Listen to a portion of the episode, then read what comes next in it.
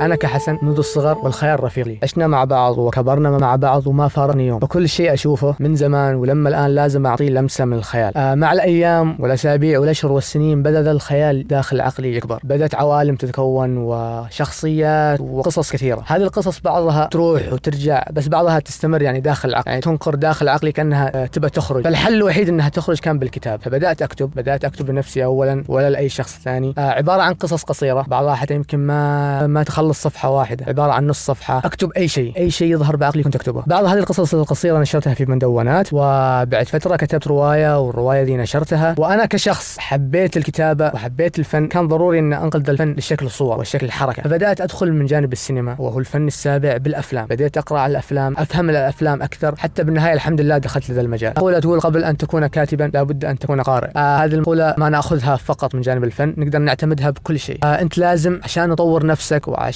تبدع بمجال معين لازم أن تكون عندك معرفة واسعة وعلم بكل شيء. لازم تكتشف النقاط الضعف ونقاط القوة. فأنا قبل ما أكتب كنت أقرأ أشوف الأسلوب الأمثل للكتابة أسأل نفسي أسئلة. ليش الشخصية دي كانت كذا؟ ليش الشخصية سوت كذا؟ ليش الحبكة اتجهت لذا الاتجاه إيش الدافع اللي خلى الكاتب يتبع هذا النهج وغيره؟ الموضوع نفسه مشابه للأفلام. قبل ما يبدأ الشخص يدخل في المجال لازم ضروري جدا عليه أنه يتابع أعمال كثيرة. آه لعدة مخرجين يفهم الأساليب المتبعة بالتصوير والإخراج. أفلام هي مش عبارة عن كاميرا نشغلها ونقول أكشن يعني. كل شيء له سبب. حتى الألوان اللبس الإكسسوارات المتواجدة كل شيء متواجد له سبب معين. بالأفلام والكتابة وحتى يمكن بالفن بشكل عام. آه الحلو بالإنسان بشكل عام يقدر يعلم نفسه بنفسه. آه لما يكون الشغف كبير الواحد بيسعى يطور نفسه أكثر وأكثر. ما درست شيء عن السينما ولا عن الكتابة بس لأني عندي كان ذا الشغف وحبيت إني أدخل بهذه الأشياء فبدأت أقرأ فبدأت أطور نفسي. قرأت عن كل شيء الكتابة الروائية كتابة السيناريو كتابة الشخصيات. بدأت أتابع فيديوهات عن طريقة التصوير طريقة الإخراج. حتى وصلت لمرحلة الحمد لله أني تكونت عندي صورة كبيرة جدا للشيء اللي أنا بقدمه.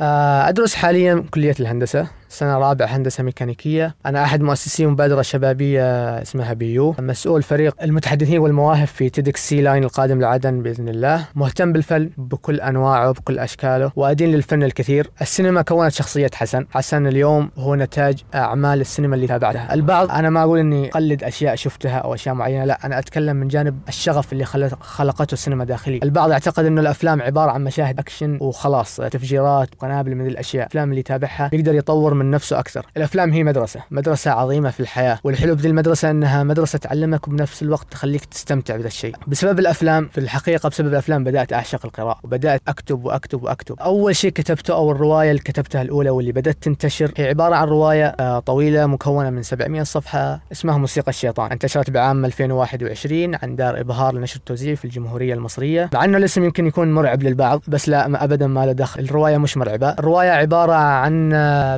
بحث أو سعي للحرية والخروج من السجن واكتشاف الشخص لنفسه الحقيقية. الرواية وصلت لجائزة وصلت القائمة القصيرة في جائزة السرد اليمني لعام 21 يعني كان لها قبول حلو من شخصيات كثيرة الحمد لله. الفيلم اللي سويته الفيلم القصير الأول اللي سويته عبارة أو أخرجته وكتبته أنا طبعا اسمه لحظات. الفيلم مدعوم من منظمة كير ومؤسسة إس أو إس. يتكلم عن عدة شخصيات. الشخصيات هذه متواجدة في المجتمع العدني. يتكلم عن تعنيف وتسول والواسطة. سميته لحظات لأني كنت أبحث عن لحظات معينة بقصص أو حكايات هذه الشخصيات أحاول إني أقدمها للناس بحيث إنه يفهموا إنه في لحظات هي اللي تكون الفارقة هذه اللحظات ممكن هي اللي تكون الفارق للشخص نفسه. لحظات يمكن تخليك سعيد وبنفس الوقت لحظات يمكن تخليك حزين. ورسائل الفن ما تنتهي خلف كل عمل في فكرة معينة يحاول إنه الكاتب أو المخرج طرحها يعني. الفن هو سلاح صوته عالي جدا أعلى من كل الأصوات. الفن مش مقتصر على رسالة واحدة أو رسالتين شاملة لكل شيء وكل جوانب الحياة. مهتم بالإنسان آه ويحاول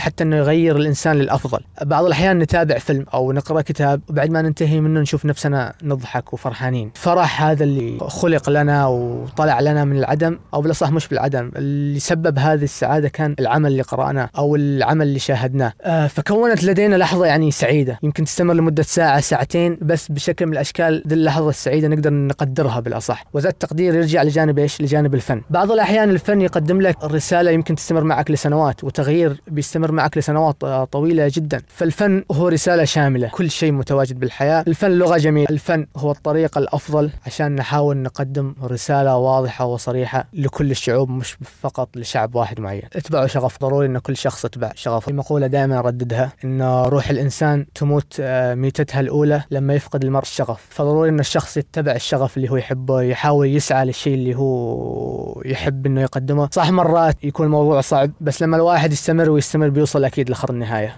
وذا الخط خط النهاية بيكون بإذن الله سعيد وفي كل ما تتمناه